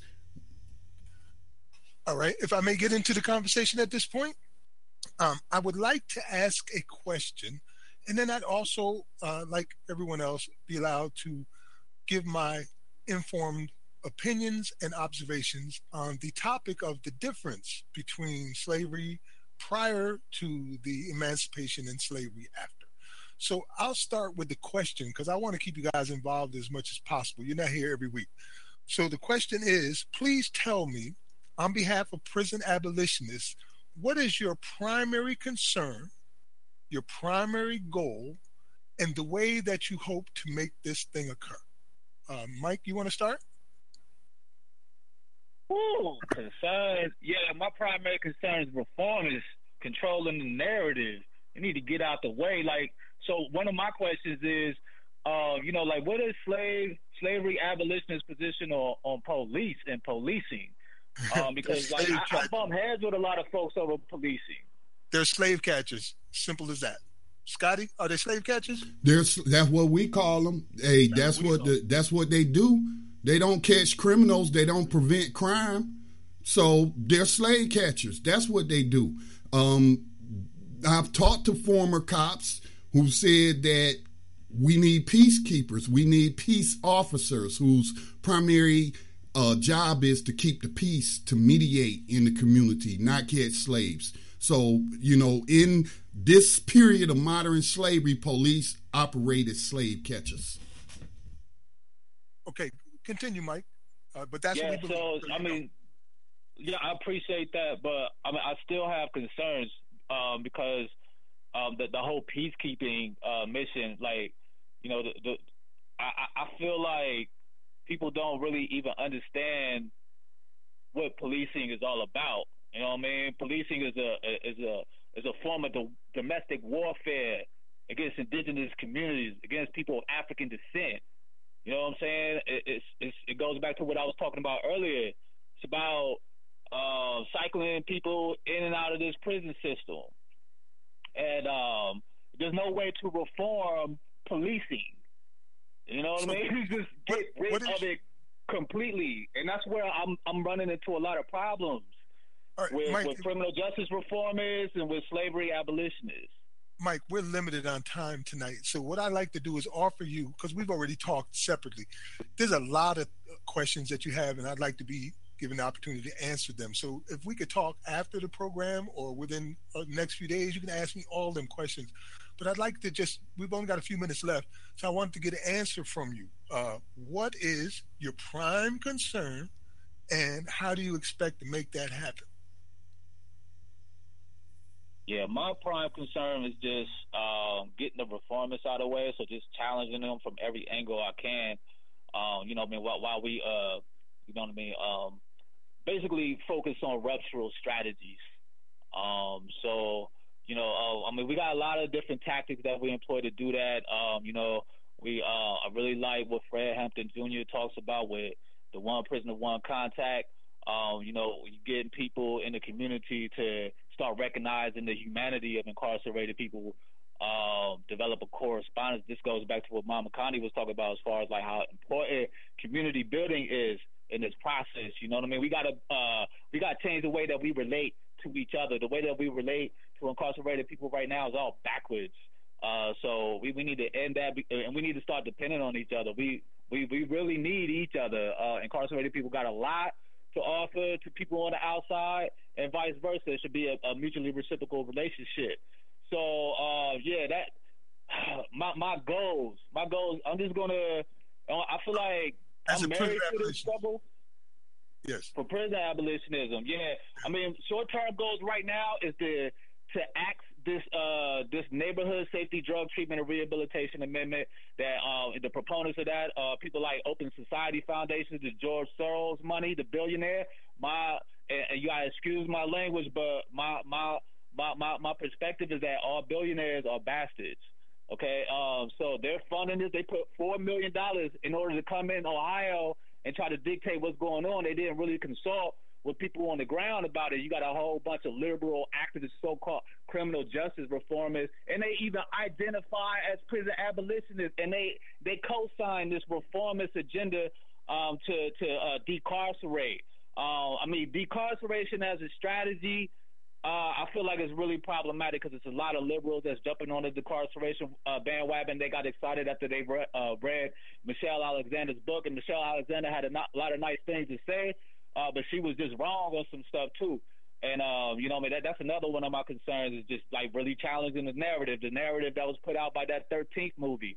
You know what I mean? Like, if you ain't never, ever, ever heard of slavery or prisons or the problems with it, yeah, maybe it was okay. You know what I mean? But it was it also did a whole lot of harm too because um, n- none of the people that was interviewed on that advocated or, or, or like openly articulated the need to to destroy and dismantle the entire pie. None of them did that. So uh, yeah, that's another one of my concerns. But uh, my goal, yeah, this year is to ask that that ballot initiative that they got. Uh, I'm, I'm asking people to vote no um, on, on, on, in November on Ohio issue one. Vote no on that. And then if you know, some people don't vote. You know what I mean? Like they just feel like like forget democracy, forget participating in the process. That's cool too, but we still got an obligation to stop ballot initiatives that cause harm to incarcerated people. So also asking people to come out. Um, you could uh, if you want details if you in a local area on how uh, we we could do uh, some some some acts of civil disobedience and shut it down that way since they don't uh, they they don't seem to understand uh, appeals to reason or appeals to force, get at me. Um, our, our, email is central uh, Ohio IWOC at riseup.net. So and then another one of the goals is basically just to raise awareness about the demands of incarcerated people here in Ohio. You know, uh, we uh, got Imam Siddique Abdullah Hasan. He's up in the Supermax. This is the 25th anniversary of the Lucasville uprising. It's one of the longest uprisings in, in, in uh, the history of the United Snakes and uh, it's, it's people that are still incarcerated because of that uprising, and, and we we we trying to free free them from the cages. So that's one thing that's going on. We got uh, uh, uh, incarcerated people in Toledo that are on hunger strike right now. You know what I mean? They they losing weight and, and, and putting their bodies on the line for this struggle. So we need to provide them with material support. Um, I mean, there's a lot of things going on uh, out, out on the West Coast. We got people. Hey, hey, uh, yeah, go ahead. We could get all those links and provide them to our audience on New Abolitionist Radio. So shoot them all to me so we can show them how that they can support. I'd like to get the opportunity to get Mama Condi to answer the same question. Oh, that's Max, okay with you? Oh, I'm sorry, Max. Just after Mama Condi, I just want to let you know we got th- uh, two other, no, three other callers that would like to get in that's been holding patiently. So right after Mama Condi callers, we will come to you starting with oldest, then Jenna, and then Tag. Okay, thank you very much. Mama Condi, I'll repeat the question. The question is on behalf of the prison abolitionist movement, what do you believe is the primary concern and how do you expect to achieve that? Um, if you don't mind, because I have had an opportunity to speak, and I do plan to call in to the show um, often now that I have a number. awesome. I would like to yield to the callers. Well, and if there's time left, then I'll speak afterward. But I've had an opportunity to speak; they have not. All right. Well, we'll we'll take the one answer, and I, I assume you agree with most of it. Yes. All right. Well, yes, Scott, I think I think the focus should be multifaceted. I, I before I was incarcerated, I wrote to more than fifty brothers and sisters behind the wall because there was nobody else to do it. When I got incarcerated, I turned over my list to a bunch of sisters so that they could follow up and at least something was being done so um, yeah, I pretty much I pretty much agree that that we're going to have to try to cover as much as we can and focus on as much as we can. Thank but you, I'd Mike. like to hear the callers. Thank you, Scotty. Yes, we're going Thank to go to Otis first. Otis, uh, thanks for hanging on patiently. Go ahead with your question or comment.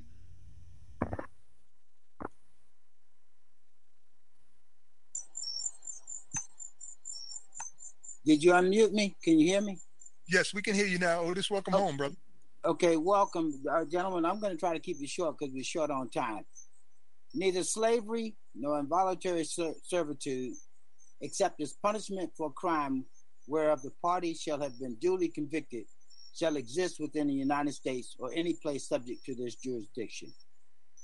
Those are 47 simple words, and I've heard everybody here tonight and I love all of y'all. We're family.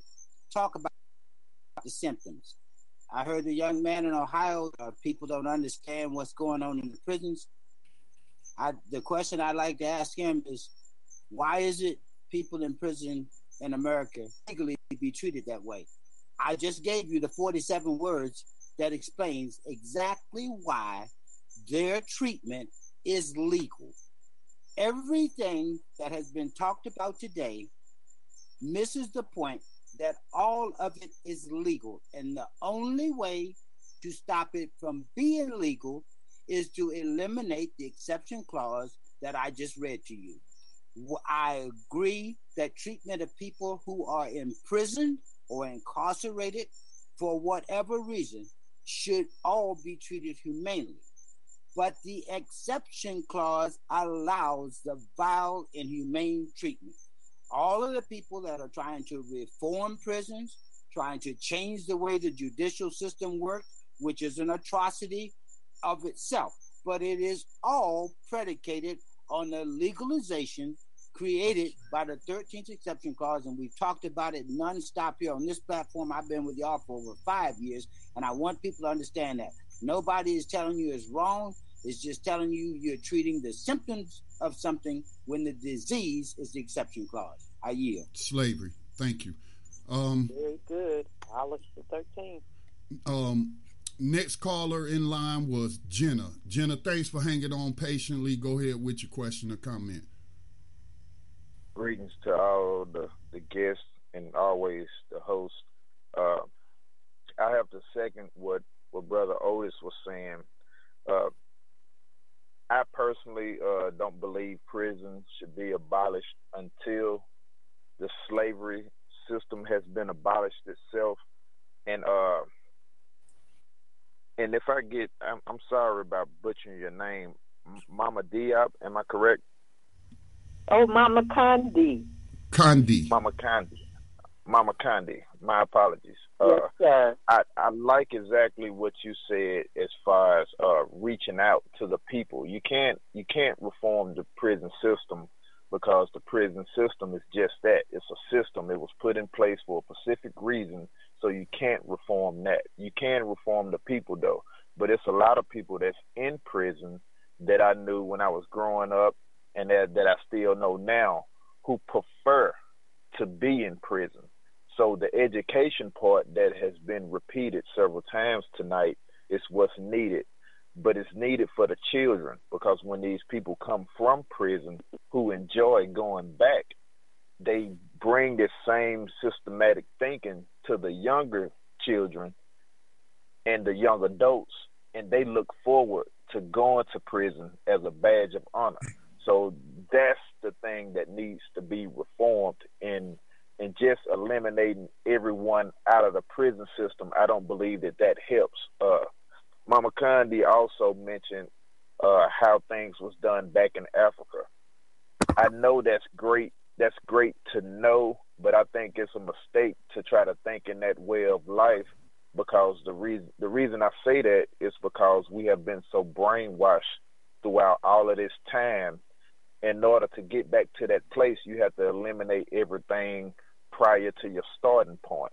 And I don't believe that that can happen. So I have one question for everyone. Uh, it doesn't have to be answered, but this is something that has to be asked within yourself.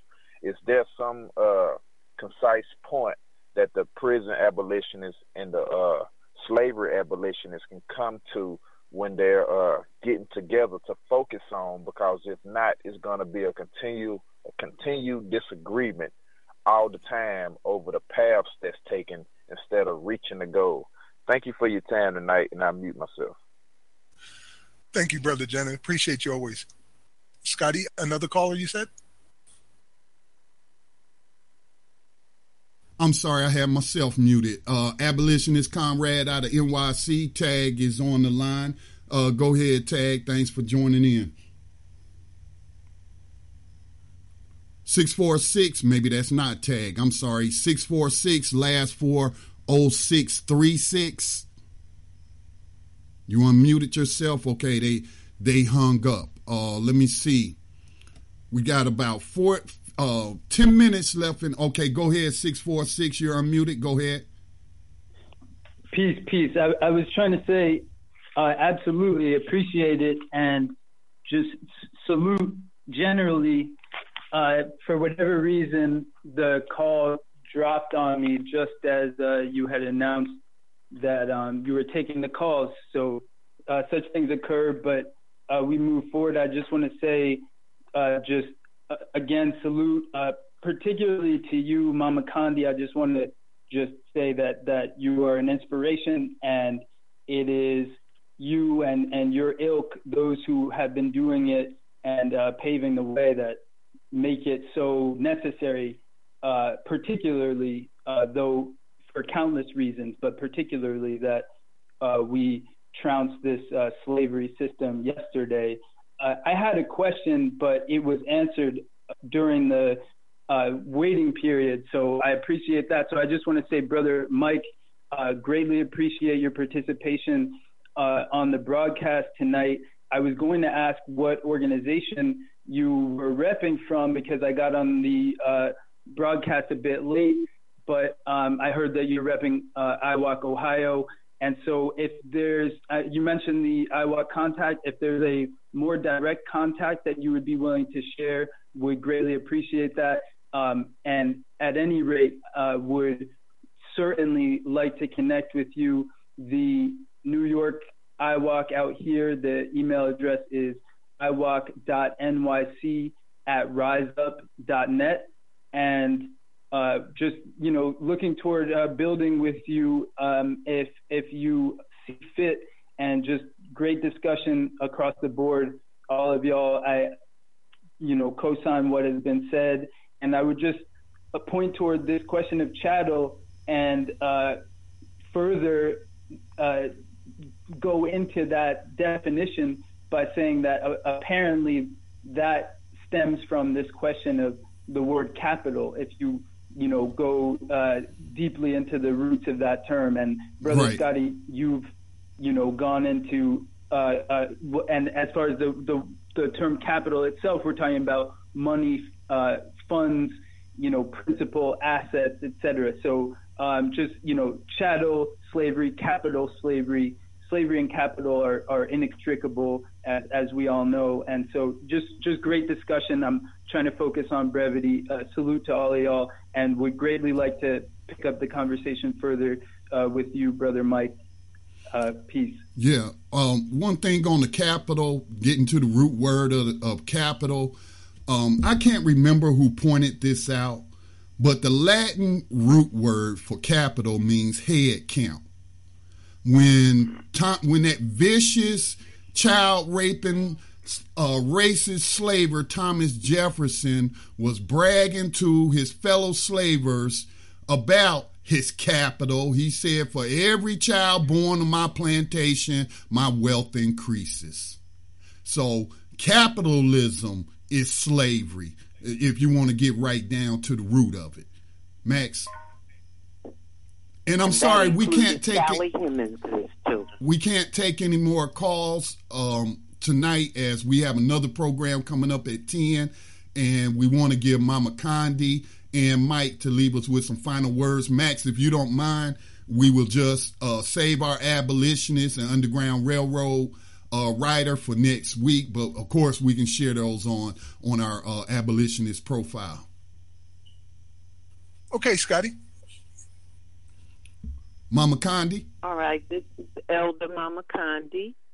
I'd in, like to invite uh, the listeners to go to condipages.com, K H like in Harriet, A like in Apple, N like in Nancy, D like in David, I, P like in Paul, A like in Apple, G like in George, E, S like in Sam dot com. That way you can get more insight into me and uh, some of the work that I have done and that I do, that I do. I'm also, along with everything else that I do, I am also a member of IWOC. And so I look forward and I thank y'all for this forum, this format, this station.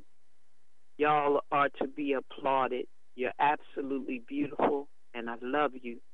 And thank you for making it so that elders like me know that our work is not in vain. I salute y'all. Thank you very much. Much respect to you. Um, Mike, did you have some final thoughts you would like to leave the listeners? And, and listen, uh, and I was glad to hear Mama Condi say, you know, that she'll be joining us for future broadcasts, but the door is always open. We're on every week, every Wednesday night, at, starting at 8 o'clock p.m. Eastern Time. But, Mike, if you would leave some final thoughts for the listeners tonight.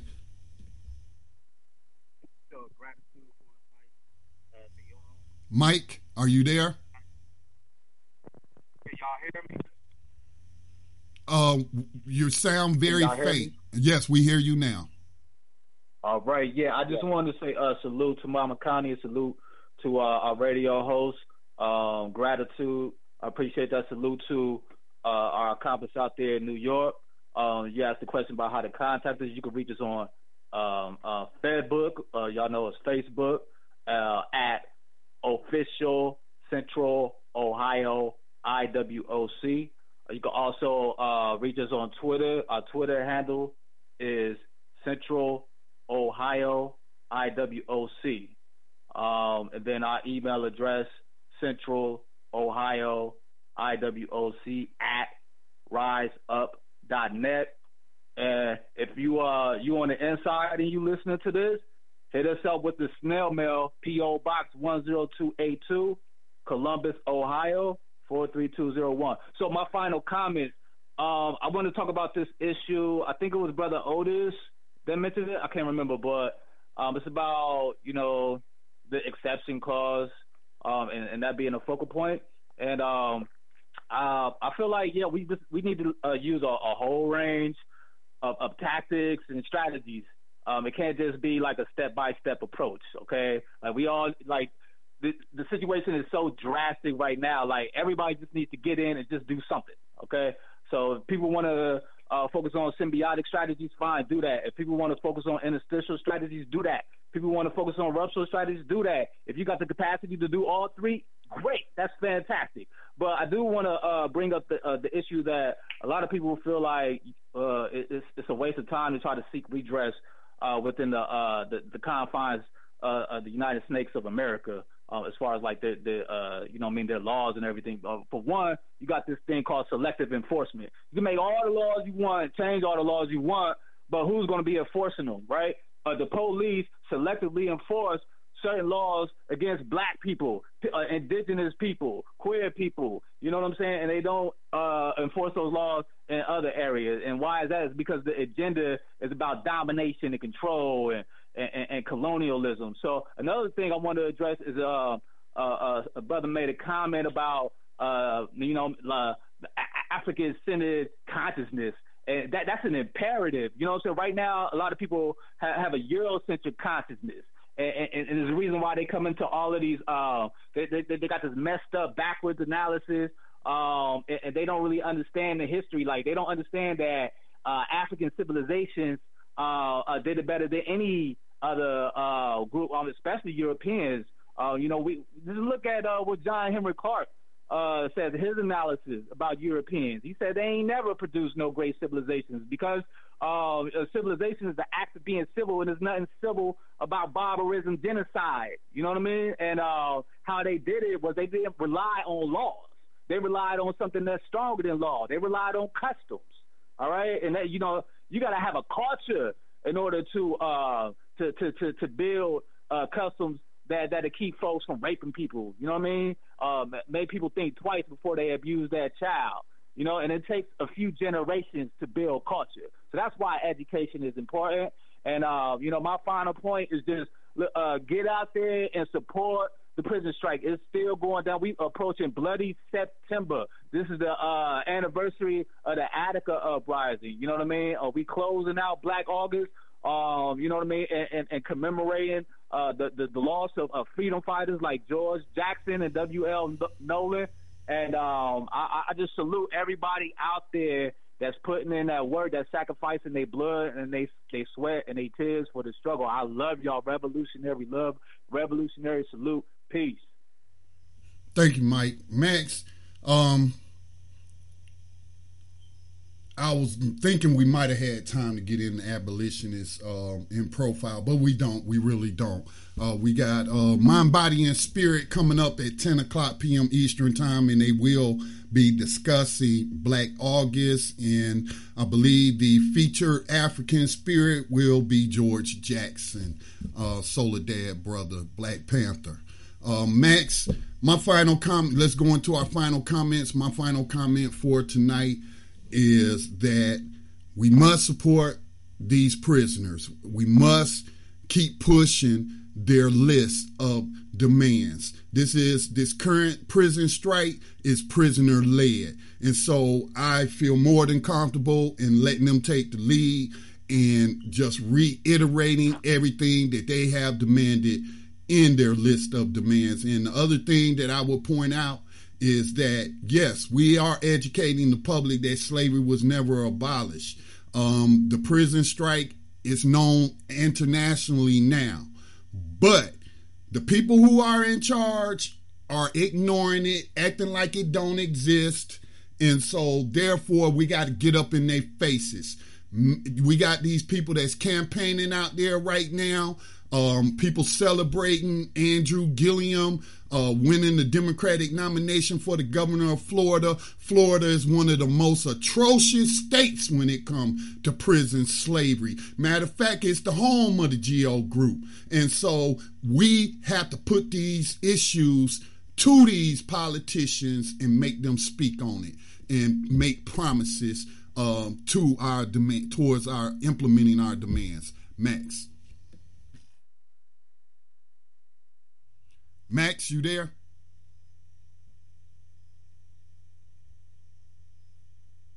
You might have me muted, Scotty. Can you hear me now? Yes, we hear you now, Max.